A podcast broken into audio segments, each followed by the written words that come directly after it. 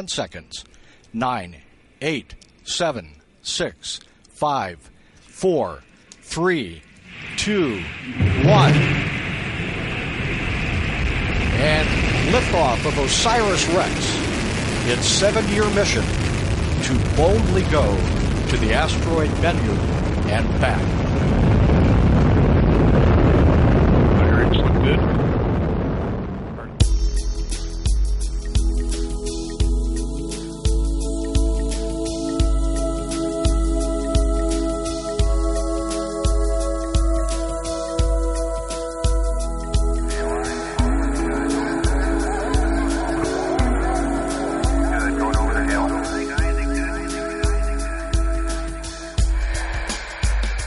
El tiempo pasa y como se dice por algunos lugares, para muestra un botón. La pasada temporada recuerdo que ya lo comentamos y a día de hoy aquella misión de la que hablábamos en forma de noticia como un proyecto a corto plazo acaba de dar su primer paso. Primera misión dirigida a un asteroide por parte de la NASA. Inició su viaje el pasado 8 de septiembre desde Cabo Cañaveral, en Florida. El audio que acabáis de escuchar corresponde al inicio de un viaje que podría revolucionar nuestra comprensión del sistema solar.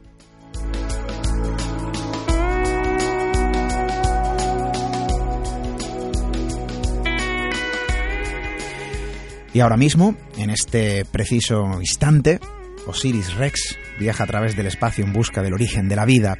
Se dirige a su encuentro con el asteroide Bennu. Osiris Rex se separó del cohete Atlas V poco después de su lanzamiento. Los paneles solares se desplegaron y ahora, fijaos en esto, en este mismo momento, están impulsando a la nave eh, hacia su destino. La misión tiene como objetivo viajar al asteroide Bennu para obtener una muestra del material de la superficie y traerla de regreso a nuestro planeta para su estudio. Ya lo dijimos en la pasada temporada.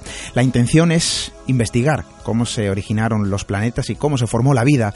Para muchos, esta es la misión que también podría servir para proteger la Tierra, porque en ella se esconde además la intención de comprender mejor a los asteroides que podrían impactar con nuestro planeta.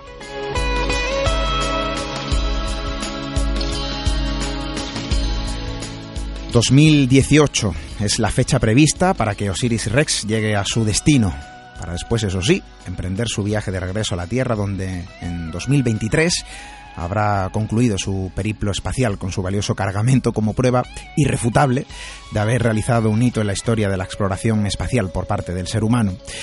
Lo ideal sería que las muestras procediesen de una región en que los componentes básicos eh, de la vida se puedan encontrar. Y para ello, fijaos, pues para identificar estas regiones en Bennu, el equipo de Osiris Rex ha equipado a la nave espacial con un instrumento que mide las firmas espectrales de los componentes mineralógicos y moleculares de Bennu. Ahora solo cabe esperar y se podría decir que también cruzar los dedos hasta su regreso, donde al cabo de su misión la sonda será llevada al Centro Espacial Johnson en Houston, donde los científicos estudiarían o estudiarán las muestras eh, recogidas y que también serán compartidas con otros científicos de Canadá y Japón participantes en la misión.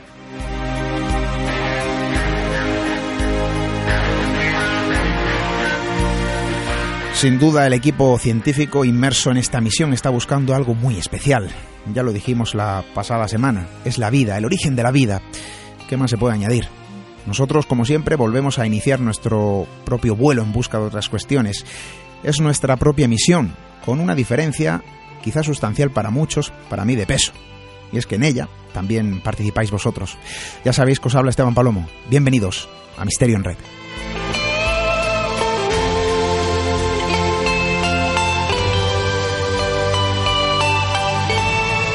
Misterio en Red. Esteban Palomo.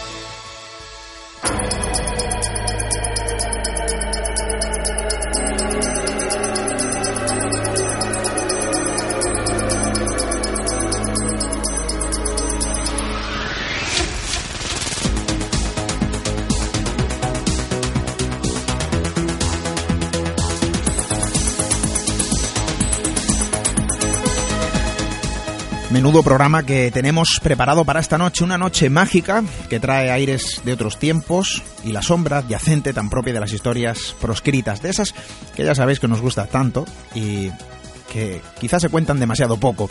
Sábado 17 de septiembre, programa 3 de la tercera temporada. De nuevo la noche del 3. Ponemos rumbo de nuevo hacia nuestro propio país de las maravillas.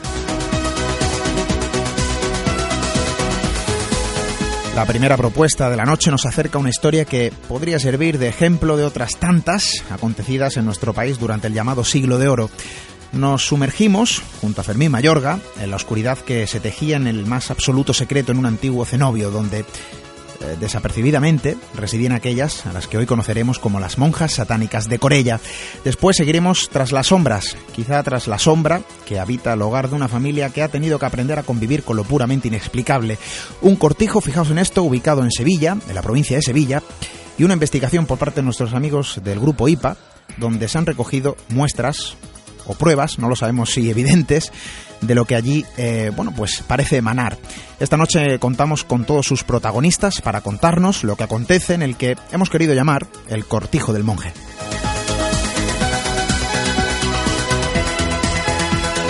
Rápidamente vamos con las vías de contacto del programa, nuestro correo electrónico radio arroba misteriored.com, redes sociales, arroba misteriored para Twitter y Misterio Red para Facebook, YouTube y Google Plus. Y como siempre nuestro portal hermano www.misteriored.com.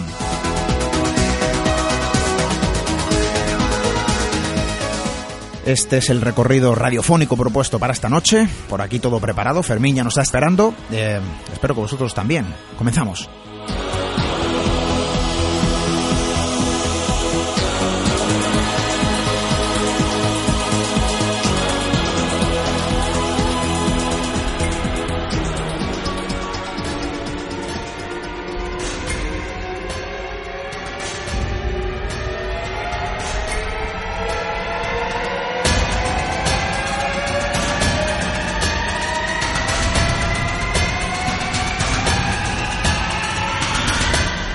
Misterio en Red.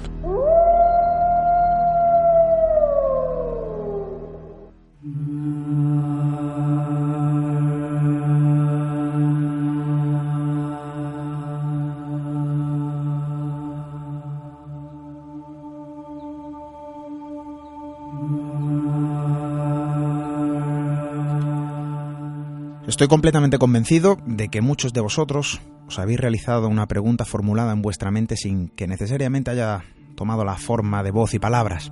Es un pensamiento propio del curioso, un pensamiento que emana en cada visita a un lugar con historia y del que cuando se pisa surge una especie de señal que hace saltar el resorte de esa especie de sentido arácnido que nos dice que en ese punto concreto, ese punto de tantos que alguna vez habéis pisado en forma de ruinas y viejos muros, se esconde el secreto de las historias que no se han contado. Historias que de algún modo se ha preferido mantener ocultas bajo la piedra y la pesada losa del tiempo. En esos lugares que muchos de vosotros visitáis o habéis visitado alguna vez, estoy seguro que os habrá saltado ese mismo pensamiento que tantas veces ronda mi cabeza en este tipo de enclaves. Y quizás sea un pensamiento en forma de pregunta. ¿Qué habrán visto estos antiguos muros? Que esconden las viejas rocas que ahora duermen y que antaño daban cobijo a lo que ahora silencian. Es un pensamiento mágico, y estoy segurísimo de que muchos de vosotros en algún momento concreto y en algún lugar determinado, aunque solo hayáis estado de paso, estoy seguro que os lo habéis preguntado. ¿Qué me contarían estas viejas paredes de piedra si pudiesen hablar?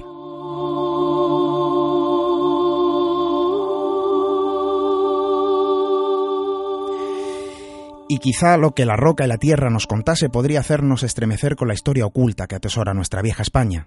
Una historia que permanece en silencio bajo el pesado peso del tiempo, escrita en algunos legajos casi olvidados en forma de viejos documentos, a los que pocos, muy pocos, lamentablemente prestan atención. Legajos de nuestra historia que de algún modo hoy ponemos sobre la mesa para viajar, de algún modo, en el tiempo, concretamente al llamado siglo de oro, periodo de florecimiento del arte y literatura en España, periodo oscuro para no pocas cuestiones. Y esta noche arrojamos nuestra particular mirada sobre una de ellas, concretamente en un lugar que podría servir de ejemplo para otros tantos en forma de realidad secreta y sombría, ocurrida en alguno de los antiguos cenobios de la época. Y en pleno corazón de Navarra, de los siglos XVI y XVII, un grupo de monjas parecía seguir el camino contrario al que debían procesar. Eran auténticas seguidoras del mal espiritual contra el que debían luchar eran, y al menos así lo describen los viejos documentos, las monjas satánicas de Corella.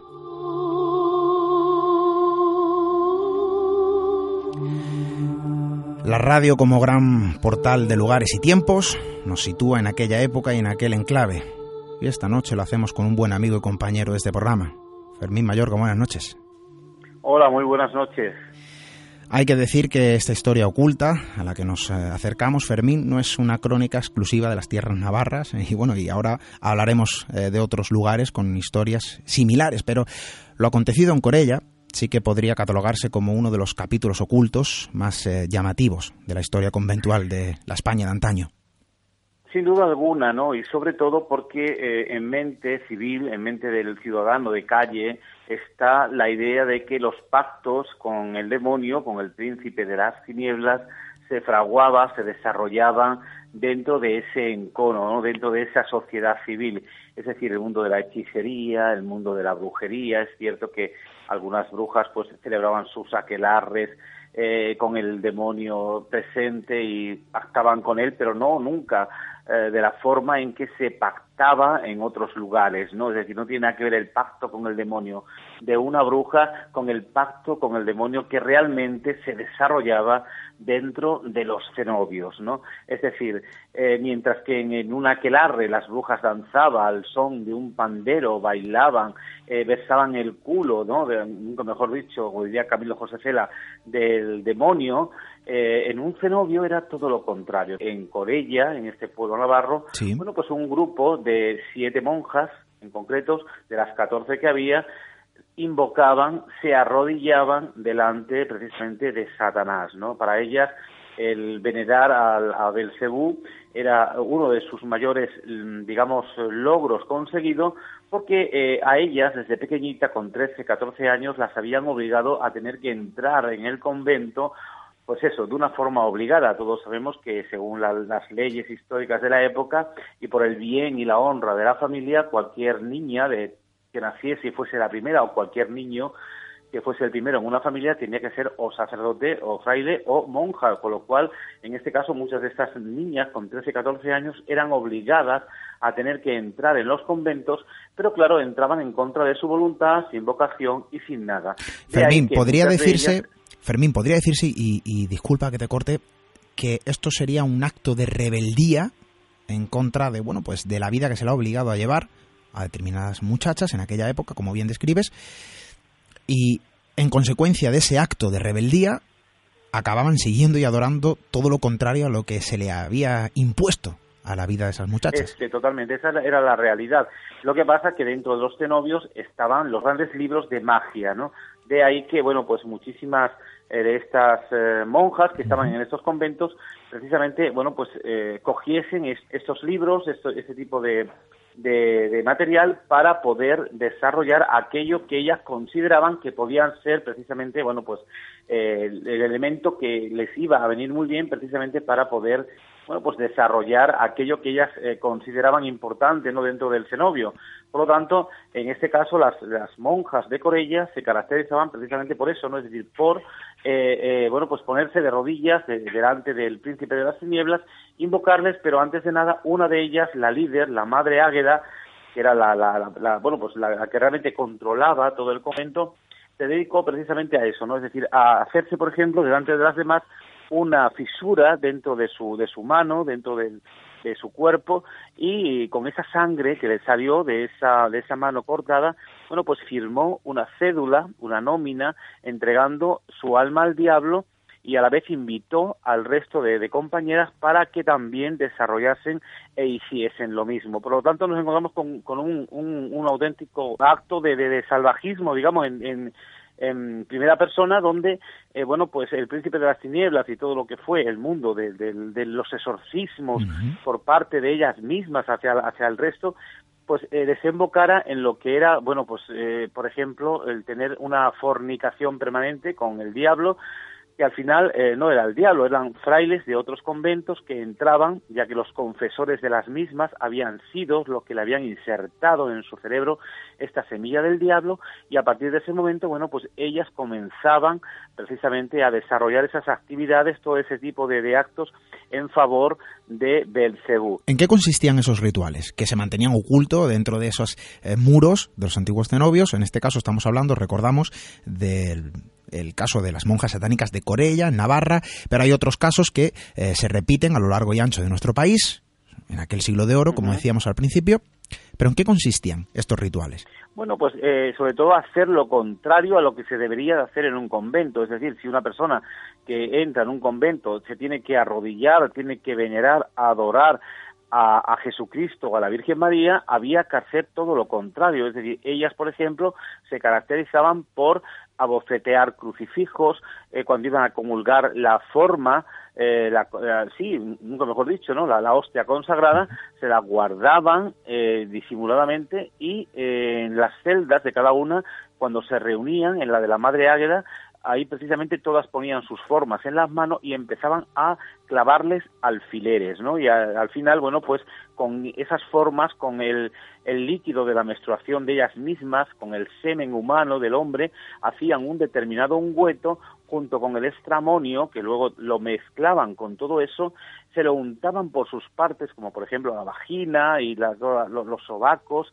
etcétera, etcétera, y bueno, el estramonio, que es una planta que precisamente es delirante, bueno, pues hacían que ellas mismas sintiesen que volaban, que tenían éxtasis, que tenían arrobo, y dice el documento que incluso mm, ellas, eh, bueno, pues desarrollaban un viaje desde su convento hasta el convento de los frailes varones de Corella, ¿no? Otros, otros de su mismo grupo, que eran los que tenían de alguna forma relaciones, y a la inversa, es decir, los frailes también, estos ungüentos también lo utilizaban, se los ponían por todo su cuerpo y al entrar por ciertos orificios, bueno, pues hacían que los delirios, etcétera, etcétera, realmente pues se fraguasen en su cuerpo y al final, bueno, pues todo ese tipo de parafernalia que a veces pues se nos cuentan de las brujas que vuelan por los aires, etcétera, etcétera, no era ni más ni menos que, bueno, pues un delirio donde la persona caía de repente en el suelo, completamente como adormecida, como atontada, y en ese espacio de tiempo, que a lo mejor duraba una hora o dos horas, donde el síndrome del estramonio estaba haciendo su efecto, bueno, pues ahí estaban viviendo todo este tipo de, de actos donde el volátiles, digamos, ¿no? Que hacían que precisamente, bueno, en su mente a la hora de declarar ante la Inquisición, pues declarasen realmente lo que habían vivido, ¿no? De ahí que nos encontremos, por ejemplo, en este caso de Corella, como ellas mismas cuentan al inquisidor que estaban precisamente eh, volando por los aires y que de su convento se trasladaban al otro. Eso forma parte de esa realidad, ¿no? Que crean ciertas plantas alucinógenas como el estramonio, pero mm, desarrollaban precisamente, eh, como dijimos anteriormente, acceso carnales con determinadas personas e incluso decían, y dice el documento, que eran tan finas, y ojo al dato, eran tan finas a la hora de practicar el acceso carnal con los frailes y con cualquier persona que entrase en el convento, un albañil que viene a hacer una obra, etcétera, etcétera, que eran tan finas y tan putas, refinadas como las mayores putas de Madrid. O sea, eso lo dice el documento tal y como te lo estoy diciendo. Documento textual, documento histórico, hay que recordar a nuestros amigos que no es fácil eh, que alguien rescate este tipo de documentos, que estamos hablando de una historia que ha existido, historia verdadera de nuestro país, historia oculta y que también ha interesado mantenerla así, en el silencio. Totalmente. Además, esos son los grandes secretos, los grandes secretos de la Santa Inquisición porque lógicamente mientras a ti civil te condenaban a la hoguera, te condenaban a galeras a remar, te condenabas eh, a ser azotado con 200 azotes por las calles de tu pueblo, de Nerja, de cualquier otro pueblo del país, y otros 100 a lo mejor en, Granada, porque era la Inquisición, por ejemplo, que veneraba, eh, que depuraba, perdón, las, las herejías en, en Nerja y en otras ciudades españolas. Bueno, pues eso sin embargo, cuando alguien lo tiene que sufrir, por ejemplo, en este caso alguna, algún miembro de la Iglesia Católica, eh, eso no se hacía así, sino que se hacía todo intramuros, puertas adentro, porque había que salvaguardar la honra del hábito. De ahí que eso nunca salía a la calle, porque la Iglesia nunca podía tirar piedras a su propio tejado. Por lo tanto, todo quedaba ahí, todo quedaba escondido, todo quedaba camuflado, quedaba hermético, y ahí están los auténticos secretos de la Inquisición. Pero esas mujeres después de esa fornicación quedaban preñadas estas monjas. Y al quedar preñadas los niños que nacían los estrangulaban y se convertían en verdaderas asesinas de bebés y los enterraban en las huertas del convento, además en un sitio muy determinado donde el hortelano no pudiera detectar que había fetos enterrados, para lo cual ellas sembraban semillas de determinadas flores donde precisamente nacían y luego esas flores a lo mejor la ponían en determinados altares pues de vírgenes, de santos, etcétera, etcétera, pero al hortelano se le prohibía ahí cavar en ese espacio, ¿no? De ahí que, bueno, esta, esos infanticidios que se desarrollaban, por ejemplo, en Corella, también los veamos en otros muchos conventos españoles. Sin ir más lejos, nos podemos centrar, por ejemplo, en Antequera, en Málaga, donde también hay una, una monja llamada Rosa Montilla, junto con otro grupo ¿no? de, monjas de su mismo convento, estas eran franciscanas, hoy en día el que vaya a Antequera y ve el convento de las franciscanas está, bueno, pues en posesión de, de, lo que es la Junta de Andalucía o del Ayuntamiento en este caso, y lo utilizan para bienes culturales, pero hay una comunidad franciscana en su día donde también se pactó con el príncipe de las tinieblas y se desarrolló las mismas actividades que estamos contando en Corella, porque todo era muy común en Antequera, en Canarias, por ejemplo, con Sor Juana de San Bernardo, en Extremadura, en Cáceres, en Belvis de Monroy, con Sor María del Cristo. En fin, hay cantidad de conventos satánicos españoles de los que nunca se habla y que, sin embargo, nos ponen en la, mm, bueno, pues en la tesitura de que, sin duda alguna, esta realidad de pactar con el demonio no estaba tanto dentro de la sociedad civil, sino más dentro de, donde estaba la cultura, es decir, de aquellos grupos que dominaban pues esos libros de los que hemos eh, hablado anteriormente, como pueden ser los grandes grimorios o, o, los grandes libros de magia que estaban confiscados por la Inquisición y que además se encontraban en algunos conventos. ¿Se podría hablar, Fermín, de una especie de secta? Pues sí, había una secta satánica realmente a, nivel nacional en muchísimos conventos donde determinadas eh, monjas y frailes, que no solamente son mujeres, también son hombres, se dedicaban a estos menesteres, porque además las de Corella, amén de hacer esto que hemos contado, luego tenían la otra cara de la moneda, es decir, mientras esto los, lo hacían para sí, luego tenían una cara, una imagen de cara a la galería, de cara al pueblo de Corella, donde, por ejemplo, la madre Águeda, que era la líder de este grupo,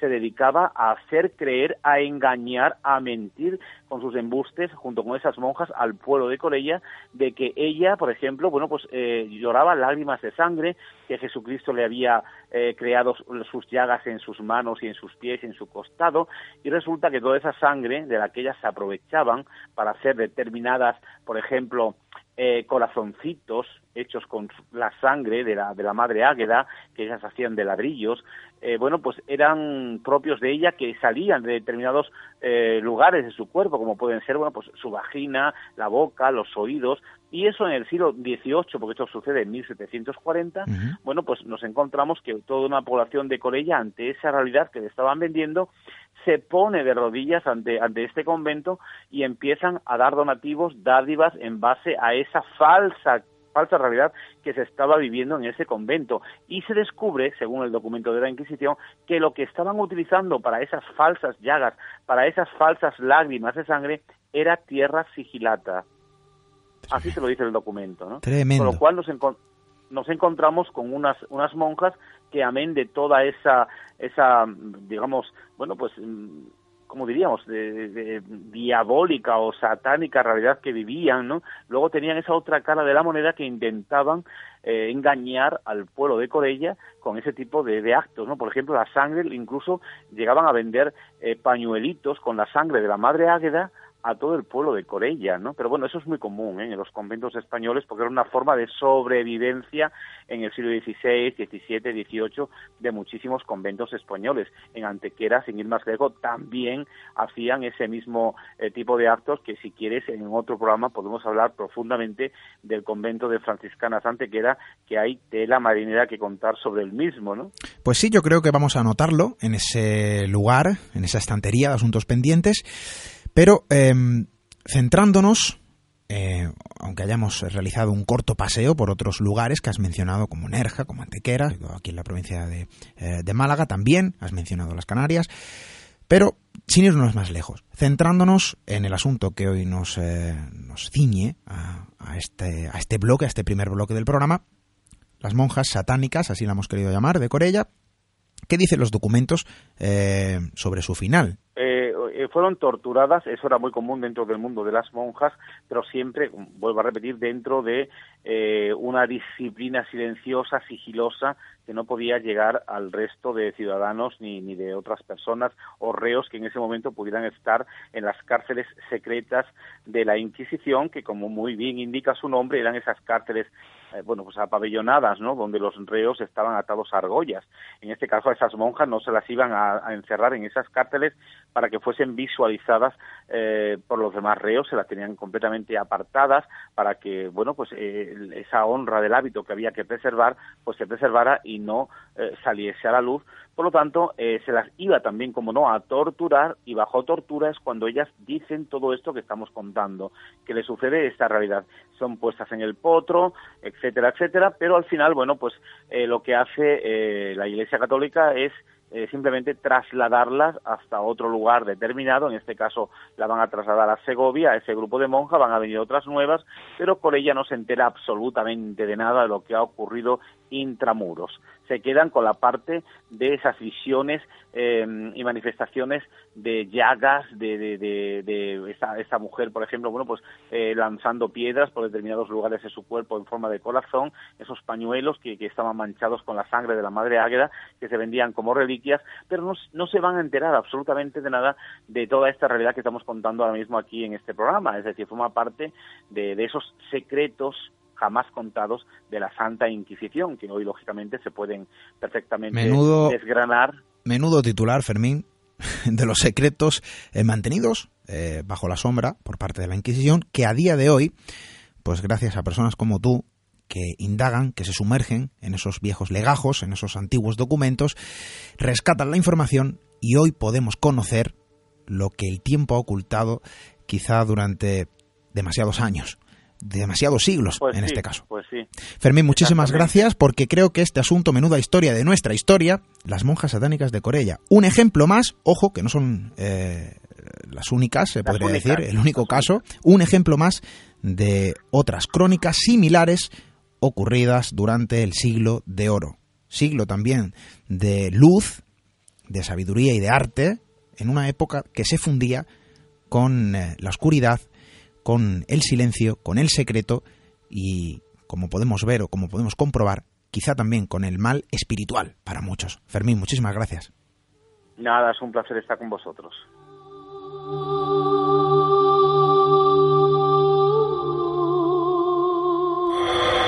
Misterio en red. La red del misterio.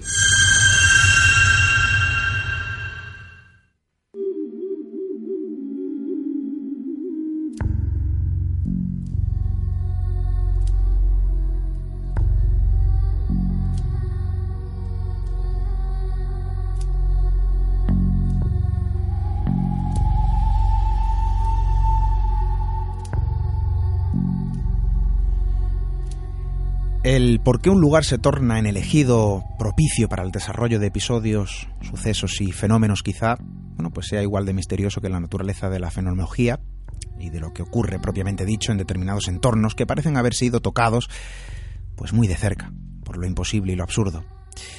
Y uno oye tantas historias donde una especie de naturaleza extraña parece desarrollarse en el seno de una familia que se ve de cierto modo envuelta y en ocasiones atrapada por lo puramente desconocido, con la limitación interpuesta de lo inexplicable donde no cabe lógica y raciocinio, donde no hay espacio para una respuesta contundente y certera que pueda aclarar el origen de aquello que se entremezcla, se diluye y convive desde el silencio y el anonimato de una familia como cualquier otra. Es algo que muchos eh, vemos o escuchamos de lejos en forma de crónicas narradas de viva voz, en muchas ocasiones de sus propios protagonistas, pero para otros por antojo de no sabemos qué. Es una realidad con la que de algún modo han tenido que aprender a convivir.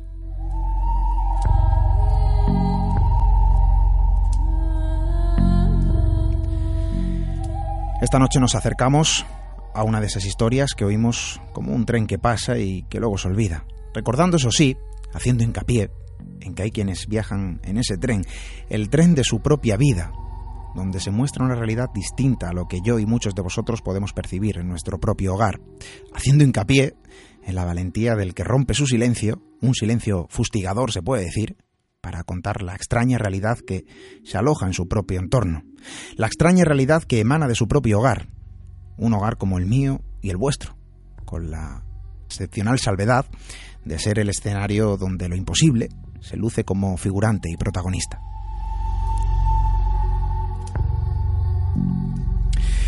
Nos desplazamos a la capital de Andalucía, provincia de Sevilla, un cortijo de tantos que vuelan sus montes, valles y llanuras. Y no es un cortijo abandonado a su propia suerte donde las paredes tratan de resistir la embestida del tiempo, sino un lugar vivo que da cobijo a la familia que lo habita, un lugar que sirve de hogar y refugio a una familia que ha tenido que aprender, lo hemos dicho, a convivir con lo que parece emanar de aquel lugar.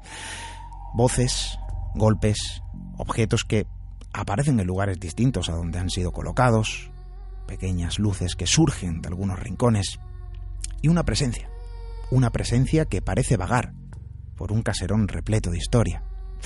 Tenemos el lugar, tenemos la historia y sus historias, tenemos los testimonios y una investigación por parte de nuestros amigos de IPA donde se obtuvieron algunos registros que esta noche queremos eh, mostraros. Y esta noche nos acompañan sus protagonistas. Los tenemos aquí en el estudio. Manu, Carlos, eh, José Antonio, buenas noches. Muy buenas, noches.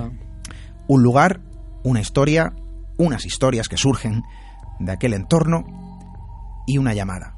Una llamada a la que acudís para realizar una investigación, evidentemente por lo que allí parece ocurrir. Esto es así. Exactamente, como bien dice, esta familia nos llama un poco desesperada porque en su cortijo ocurren una serie de fenómenos paranormales y nos dice que por favor que asistamos a su vivienda para ver qué podemos hacer, si podemos contactar con, con aquella fenomenología que existe en el lugar. Y esta familia, que hemos dicho que ha tenido que aprender a vivir y a convivir con el pues con lo que parece surgir de aquel lugar, vive en primera persona, se torna en protagonista también de esta historia y en testigo directo, en figurante de aquel escenario donde pues parece tejerse un extraño teatro. Y hoy nos acompaña una de esas personas. Susana, buenas noches. Hola, buenas noches. Hablamos de tu propio hogar, el que ha sido hogar eh, para ti durante muchísimos eh, años, donde parece surgir algo, no solo ahora, no es algo nuevo, sino que esto lleva ocurriendo quizá demasiado tiempo. Verdad que sí. ¿Qué es lo que ocurre allí, Susana? Pues allí desde hace ya tiempo, pues veníamos escuchando pues esos golpes, eh, murmullos, a lo mejor llanto, cosas que se mueven, se caen, ¿no? Que no tienen por qué caerse por sí solas. Pues la verdad que sí, que empezó así, poquito a poco, ¿no? Hasta que ya pues empezó, bueno, el tipo de, de sombra la vivienda donde es habitada por mis padres sombra y es golpes y, y demás en esa, en esa vivienda. Hay que recordar que este cortijo está dividido en dos partes. Una parte donde actualmente eh, solo reside, según hemos tenido en nuestra anterior conversación, solo residen tus padres y eh, una de tus hermanas. y hay otra parte de esta eh, edificación, de este cortijo, que actualmente pues no está habitada, es una especie de casa para invitados, casa para familiares que bueno suelen alojarse ahí o solían hacerlo. Y que hay que diferenciar bien. Parece ser que los fenómenos ocurren en ese otro lugar, el, digamos en esa casa de invitados que forma parte del mismo eh, recinto, pero en ocasiones esos fenómenos parecen trasladarse a donde actualmente residen tus padres. Así es, mi madre empezó a ver lo que era, aparte de, de sombra, de también de, de, cambiarle las cosas de sitio, pues a cómo la, la llamaban. E incluso mi hermana también como también la llamaban, ¿no? No hace mucho, pues se levantó, pues sería de madrugada, pues a lo que era el baño y demás, y ella pues mm, con la luz apagada. Entonces, pues ella se levanta y cuando va a regresar a lo que es la habitación, pues ve ella dice que, que era mi padre, ¿no? Eh, porque hay un reloj que ellos tienen allí que se ilumina.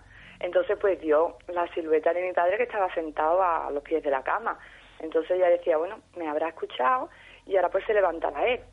Pues nada, mi madre se vuelve a acostar, pero ella nota que aquello sigue allí y que no se levanta ni que se acuesta. Entonces, pues fue a girarse para, para llamar a mi padre y decirle que, bueno, que qué pasaba. Y en eso que cuando se va a girar, pues ve que mi padre está acostado en la cama y que está dormido. En ese mismo instante ella, cuando mira hacia arriba, ¿no? Pues aquello, pues hace como, no sé, como ella dice, ¿no? Eh, como algo fugaz y se va. Encendí la luz, dice, y tu padre estaba, vamos, pero dormido, dormido, que es que tu padre, dice, pero vamos, era, yo pensaba que era tu padre, el que estaba allí sentado. Una figura, un encuentro en mitad de la madrugada, y ese tipo de encuentros no ha sido el único que se ha producido en aquel entorno. En la otra casa ya sí ha habido más. más Algo cosas. similar. ¿Qué es lo que ocurrió? Pues allí pues también eh, se ha quedado alguna familia nuestra más que más que otra, ¿no? Se han quedado allí a dormir en una habitación que hay, donde hay varias camas. Y, y nada, también a media madrugada, eh, la mujer de mi primo, con dos niños chiquititos, pues se despierta porque notaba que en la misma puerta había alguien. Entonces, pues ella al abrir los ojos, ella dice que vio a alguien estirando el brazo y llamándola, llamándola para que se fuera con ella. Vamos, dice, pero vamos, que no se atrevía a pasar, sino simplemente alargaba la mano, alargaba la mano. Y claro, dice yo en ese momento, dice yo no sabía quién era ni nada, cogí a los niños y salí corriendo por el patio y me fui a, a la casa, a la casa donde están mis padres. Y mi primo se quedó allí. Y nada, y dice que al rato pues que, no estaba tranquilo, que él, que él sentía de que allí había algo. Entonces tuvo que abandonar la casa también. Hace pues tres semanas que estuvimos allí y pues, no sé, serían en torno, no sé, cuatro y media, cinco de la mañana, estábamos allí dentro, sentados y normal, golpes y esas cosas. Y aparte pues vimos como salía de esa habitación hacia el salón que hay, pues como, no sé cómo decir, una ráfaga de luz, ¿no? Pero bueno, a eso no le dimos importancia. Le dimos importancia a que empezaron a, a cruzarse como nosotros decíamos que eran bolitas de luces. Eh, esas lucecitas pues por la pared.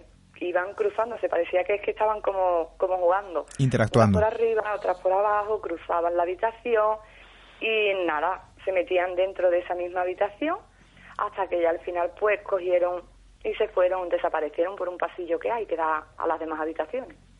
Allí eh, se desplazan nuestros amigos del grupo IPA porque reclamáis, pues de algún modo, una investigación que pueda aclarar qué es lo que está ocurriendo, qué es lo que está pasando. Pues sí, la verdad que Susana se, se pone en contacto con nosotros a través de nuestras redes sociales y como he comentado antes, pues nos pide ayuda para asistir al cortijo. Y hay algo que es importante que nos ha comentado Susana, que es que el hijo es sensitivo. Y nos comenta que el hijo ve allí a un monje. Monje porque ve a una persona con una capa de aquella época. Y entonces, ¿cuál es la sorpresa? Que nos dice que aquello, antes de ser un cortijo, fue un convento de monjes franciscanos. Y que muy cerca de este se encuentra un cementerio que ahora mismo se encuentra oculto bajo tierra. No sabemos por qué, no se ha querido decir, pero se encuentra muy cerca y oculto. También nos comentan que ahora, actualmente, es un cortijo, pero que fue construido en el año 1761. Época que, como ya todo el mundo sabe, época de la Inquisición española, que fue constituida en el año 1478 por los reyes católicos, para, ya sabéis, para mantener la fidelidad, lealtad y pureza de los reinos de aquellos que consideraban brujos, brujas o ayudantes del demonio, ¿no? Entonces ya teníamos varios frentes abiertos y, y además eh, nos pusimos en contacto con, después de realizar la primera investigación, que ahora veremos los resultados, Sí. nos ponemos en contacto con una medium que colabora con nosotros y nos comenta que allí, además de ver un monje, que se encuentran dos personas más en la vivienda, un hombre y una mujer, y además cree que pueden ser los antiguos propietarios del cortijo. Ella nos dice que es este hombre, no el monje, es este hombre el que da estos golpes, el que insulta a la familia y el que no quiere que allí en esa habitación entre nadie. Eh, yo tengo que decir que en la, primera investigación que fuimos, hicimos una de las pruebas que hicimos durante la investigación y a Susana le tocaron el pelo, mm, vamos, de una manera que, que pegó un bote, estábamos sentados y pegó un bote, se levantó y ella, ella era, era una habitación que tenía dos salidas, una hacia el pasillo y otra hacia la cocina. Ella salió hacia el pasillo, en la cual había un detector. Ese detector suena cuando ella pasa por delante pero se ve una luz que va hacia la cocina y suena, el detector de la cocina en el cual no había absolutamente nadie. Por lo cual parecía como si Susana, al irse despavorida, al tocarle el pelo, la otra entidad se había ido por la otra puerta, la cual aparecía en el mismo sitio donde Susana ya, ya, ya se disponía a cruzar. Susana, este tipo de contacto eh, donde algo parece tocar, no sé si el cabello, la piel, es muy típico, ¿no? Es una imagen muy arquetípica. La entidad, no sabemos qué, la energía, que parece tirar de las sábanas, que parece mover objetos. ¿Es común este tipo de sucesos? Pues la verdad, un, un tío mío, eh, pues este verano ha estado allí y nada, él decía que allí no, que, él dormía allí perfectamente, que sin problemas, que, que no pasaba nada. Y por lo visto, pues resulta de que empieza a escuchar murmullos, porque eso sí se escucha, muchos murmullos, gente hablando. Y, y él se creía pues que ya era de día y que estaban los trabajadores allí, ¿no? Entonces al, al abrir los ojos eh, dice, bueno, pero si es de noche todavía y, esta gente hablando, ¿quiénes son? Se vuelve a acostar y él dice que, bueno, mientras vuelve a pillar otra vez el sueño y demás, eh, escucha gente hablando, ya algo más cercano, pero bueno, ignora. Y cuando se echa ya a dormir, dice que él nota, notó como algo, alguien, porque él lo, lo dice así, como le va tirando de la sábana, lo va destapando poquito a poco. Entonces él se asusta, enciende la luz, se sienta en la cama y allí no había nadie, pero estaba totalmente destapado. A esto hay que sumarle lo que hemos dicho. Ese movimiento de objetos de lo que, bueno, pues tantas veces habéis sido eh, testigos. Nuestros amigos del grupo IPA van allí, acuden al lugar y comienza la investigación. Cómo empieza todo, cómo surge todo, cómo se desarrolla esta investigación y lo más importante, ahora vamos a ver también los resultados. Exactamente. Primero, eh, el primer día fue una investigación sin el hijo, no, no pudo venir y los resultados que, sacamos pues fue lo que ha comentado nuestro compañero José Manuel. Eh, le tocaron el pelo, ella salió desfavorida del lugar y golpes, muchos golpes, ¿vale? Eh, después, eh, la habitación que ella ha comentado ahora mismo es justamente la misma, la del tío es justamente la misma donde tocaron, donde le tocaron el pelo a ella. Y el tema de las figuras que se mueven, de todo, hay una habitación en concreto en, en el pasillo donde eh, hay una virgen, una virgen pequeña de unos 10 centímetros aproximadamente, que nosotros en una investigación lo llegamos a utilizar. Preguntamos si le molestaba esta virgen aquí, tal. Y varias semanas después, Susana nos comenta que esa virgen está en el suelo con la cabeza cortada.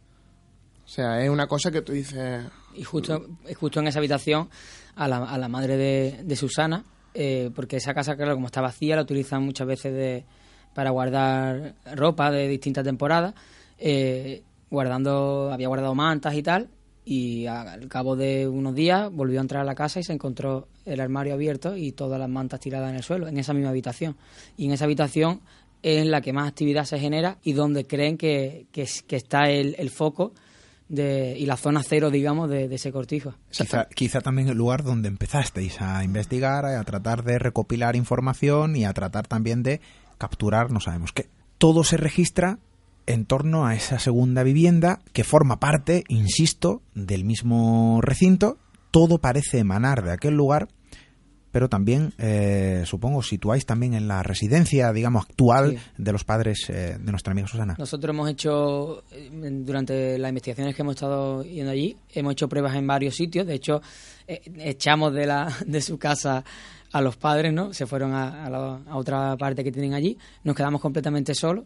Y en, en una de, la- de las veces que estábamos allí, en plan, con la investigación, sin, sin grabadora y simplemente con la cámara, se recogen exhalaciones, se recogen mm, situaciones, vamos, que, que no estamos solos.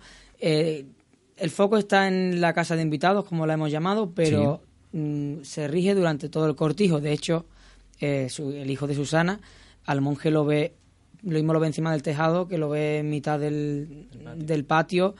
Eh, aquello es todo... Una imagen errante Sí. que el pequeño puede percibir. Recordamos un niño de 16 años, si no me equivoco en el dato.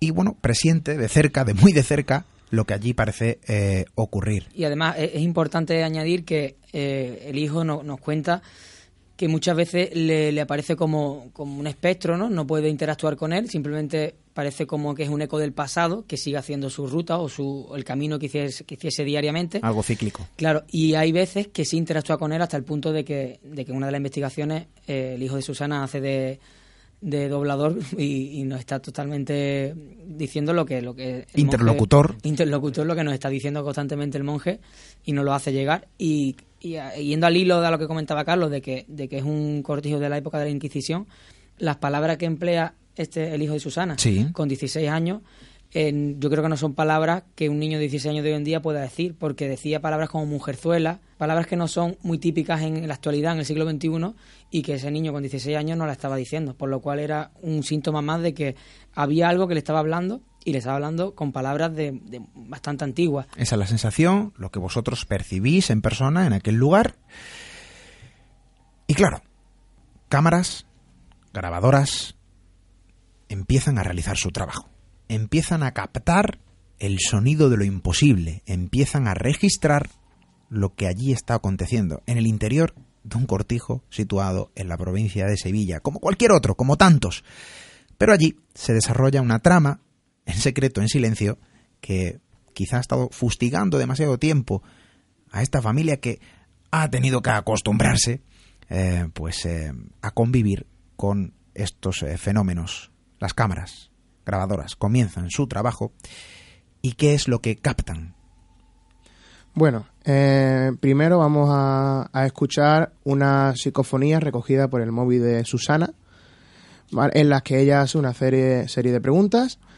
Ella no se encuentra sola, se encuentra, creo, si no recuerdo mal, ahora que nos lo comente ella, creo que estaba con la hermana y otro familiar más, no lo recuerdo muy bien.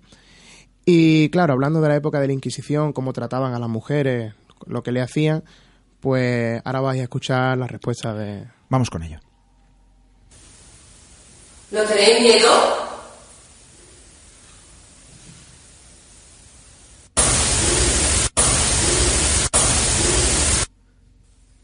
¿Puede dar otro golpe?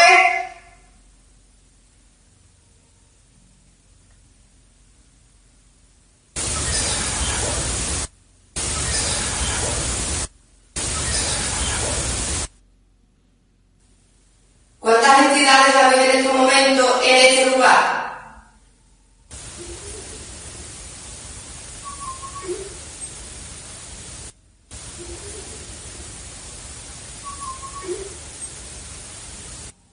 Sabemos que estáis aquí.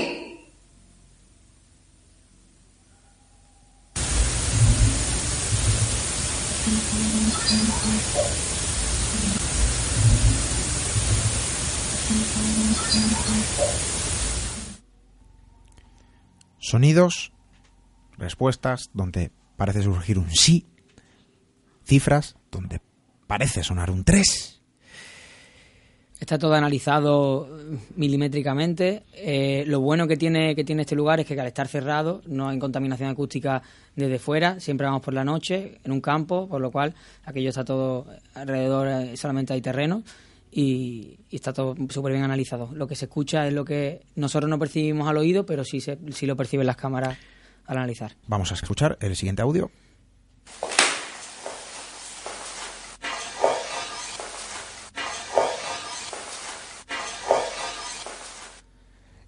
esta psicofonía, para que los oyentes se pongan un poco en situación, estaba toda la familia sentada en la famosa Vivienda. en la famosa vivienda donde se encuentran las camas, y yo entro con la cámara a grabar al pasillo y al darme la vuelta, la misma grabadora, la misma grabadora, el mismo micro que tiene la cámara, recoge lo de no se escucha. Nos escuchan. Vamos a poner el siguiente audio. ¿Queréis que Tara venga a este lugar? ¿Queréis que Tara venga a este lugar? ¿Queréis que Tara venga a este lugar? Ahí eh, de lo que hicimos es que nos pusimos en contacto con la medium antes de ir a, a realizar nuestra cuarta investigación y ella nos comenta que cojamos una foto suya, que la pongamos en el suelo con un triángulo de velas y realicemos preguntas a las entidades de si ella quiere que vayan a ese lugar. Y la respuesta es nunca. Se escucha muy bajito, pero dice claramente nunca. Cuarto audio, vamos con él.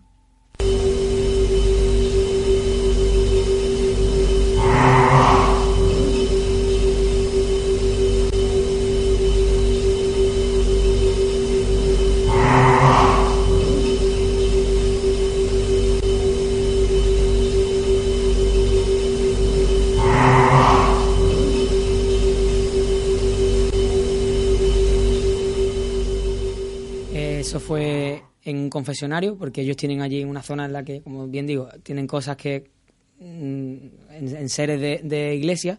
Había un confesionario y quisimos, en una de las investigaciones, quisimos a- probar suerte en, en un elemento que fuese antiguo, que, que tuviese su, su historia. Y decidimos hacer una prueba psicofónica en el, en el confesionario y dejando la grabadora allí, allí colocada, eh, escuchamos este sonido, el cual en directo nosotros no éramos capaces de percibir y el cual pues que nos ha pasado Es un sonido mm, puntual donde se escucha eso y ya no tenemos más constancia. Un gruñido. Un gruñido de no sabemos qué, que surge también de aquel lugar como tantos fenómenos que parecen eh, emanar de, de aquellas, eh, de aquellos muros. Vamos también con el último audio de la noche.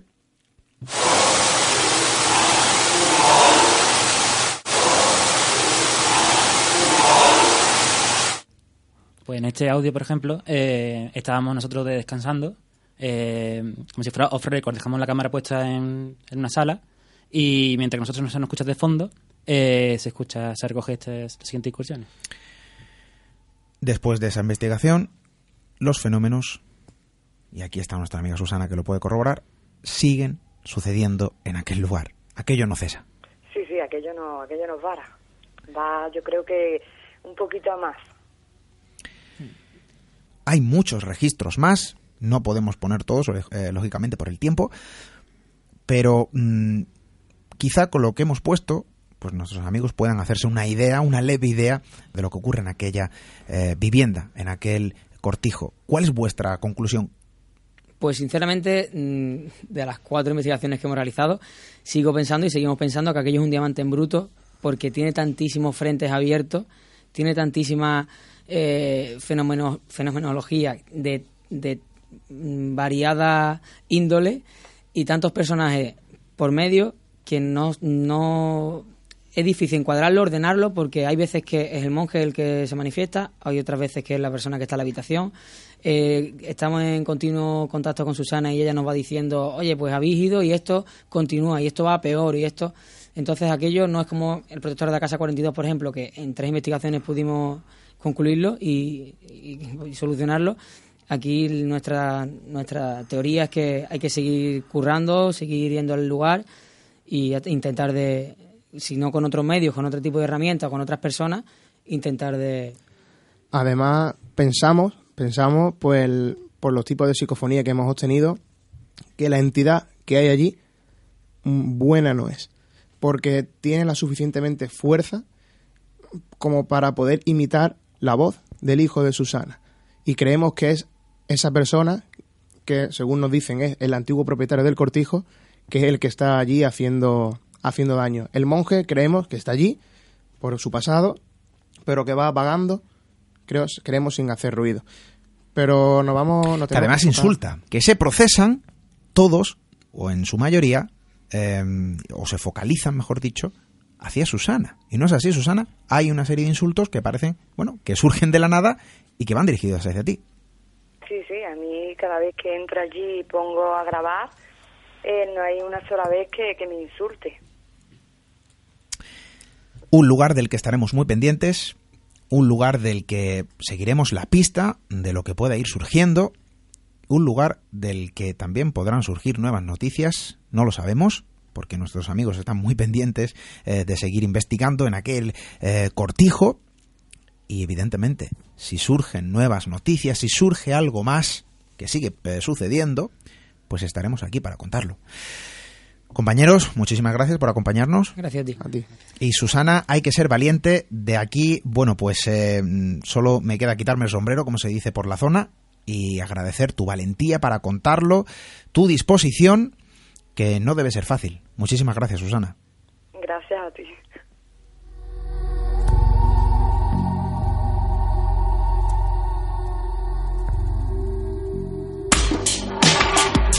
Misterio en red. Misteriored.com. La red del misterio.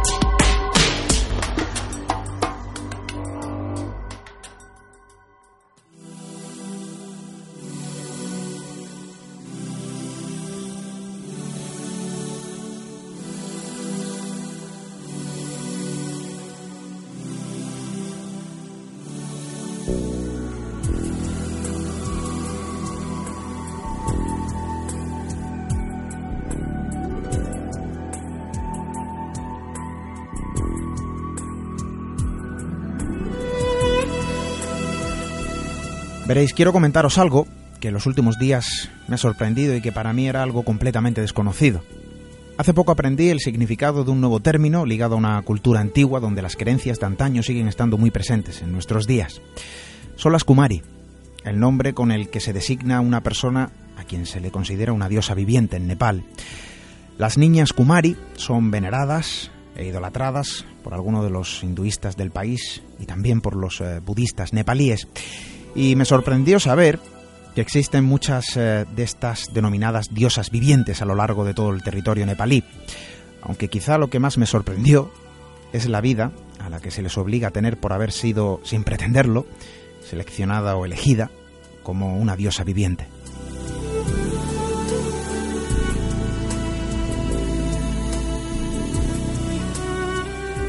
Y en una calle concurrida y tumultuosa de Patán, en pleno corazón de Nepal, un pequeño cartel pintado a mano anuncia la residencia de una nueva diosa viviente. Y ocurría hace pocos días. Tiene siete años, su nombre es Yunika y acaba de convertirse en una diosa Kumari, en la reencarnación de la diosa Taleju, una niña de siete años que ha sido elegida como diosa viviente.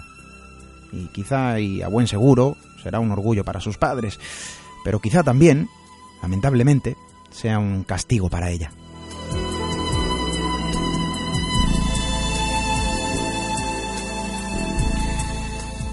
Ahora la pequeña Yunika tendrá que vivir con sus padres hasta que, según las viejas creencias, la diosa Talejus se desencarne de la pequeña. Sus padres deberán abandonar sus trabajos para convertirse en sus eh, cuidadores. Y la pequeña Yunika no podrá salir de su casa, no podrá pisar el suelo, no podrá ser tocada por nadie, ni siquiera por sus padres. Sin las caricias, sin los abrazos, sin los besos que cualquier hijo, y así lo pienso yo, necesita de sus padres.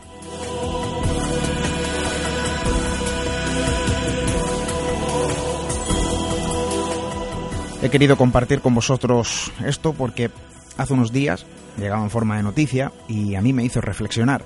Vivimos en un mundo frenético donde el trabajo, el estrés y las obligaciones nos roban quizá demasiado tiempo, pero hay unos seres inquietos, curiosos y diminutos que necesitan que les prestemos un poco, tan solo un poco de nuestro tiempo. Ningún niño requiere veneración, ningún niño requiere ser tratado como un dios viviente en este caso que no puede salir o pisar el suelo. Pero todos, de cierta forma, necesitan una pequeña porción de nuestro tiempo para entregarles una porción eh, de nuestro afecto, cariño y amor. Al fin y al cabo, son sinónimos de eh, vida y futuro. Y para mí, y estoy seguro que muchos de vosotros coincidiréis conmigo, forman parte del mayor de los misterios.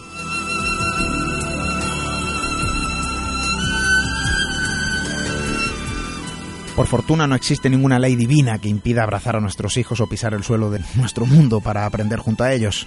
Y por poco tiempo que podamos apartar para dedicarles unos instantes, por poco que sea, para ellos será como la mayor de las veneraciones. Nosotros seguiremos aprendiendo de todo lo que nos rodea, incluso de los más pequeños, que ya os digo yo que tienen mucho que enseñarnos. Hasta dentro de siete días.